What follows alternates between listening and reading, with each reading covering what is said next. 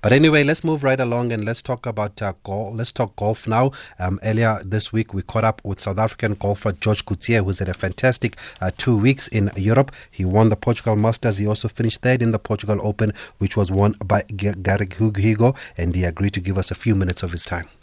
But just looking at last Sunday, how do you look back at that third place at that uh, Portugal Open?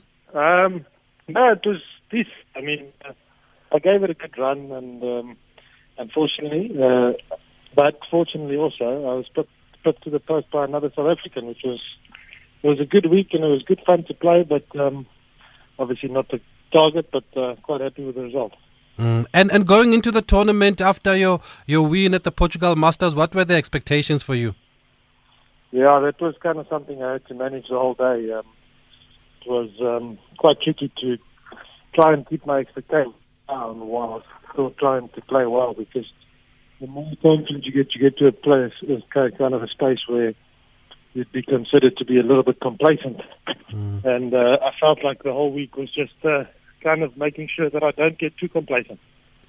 And you say the only bit of consolation is that the tournament uh, this past weekend was won by another South African. He's also received yeah. some attention here at home. Uh, what can you tell us about Garrick Higgo from what you've seen? Well, he's a great golfer. I think um, he's obviously also got the, a good head on his head. Um, uh, it's uh, it's important to to be able to finish those kind of events strongly, and um, obviously he hasn't had many opportunities to win. And uh, the very first one that's come up, he's uh, sealed the deal. Really happy for him. He's a really nice guy, and um, I think it'll be exciting for South African golf in the future having him on tour with us. Yes, and also about your win at the Portugal Masters. I mean, it was your fifth on the tour, but your first in Europe. How important, or how, where does it, it it rank amongst your other wins? No, it, look, every every single win I've had has, has been important for me at the stage of my career. At the moment, that this last one is obviously the most important one, because uh, the other ones have happened way much earlier. But um, I think just staying positive and trying to stay competitive whilst we're all getting older is, is, is also nice to see. So, you know, it's not like we ever work less um, in, in our business. We always keep working harder and trying to find more and better performances. And um, I feel like it's uh, just testament to that. And mentally, how big a breakthrough was it for you to finally win on European soil? No, it was definitely very important. Um, I felt like it was the next step for me, and uh, obviously getting it done was never going to be easy, and I knew it was going to be uncomfortable. I didn't know it was going to be that uncomfortable, but it was nice to, to pull it off and uh, do it do it in such a solid kind of fashion. Has anything changed in your game, George? What would you attribute this good result to? No, it's just I think I work better. I work clever, more clever than I used to. I'm uh, I'm I'm a lot more focused on what I need to do instead of just looking for things to do. And I think that is the, the, the main change that I've made, was um, making sure that I work on things that needed needed to be work, worked on, and not just look for things to work on. Is that what you meant by winning ugly after you won?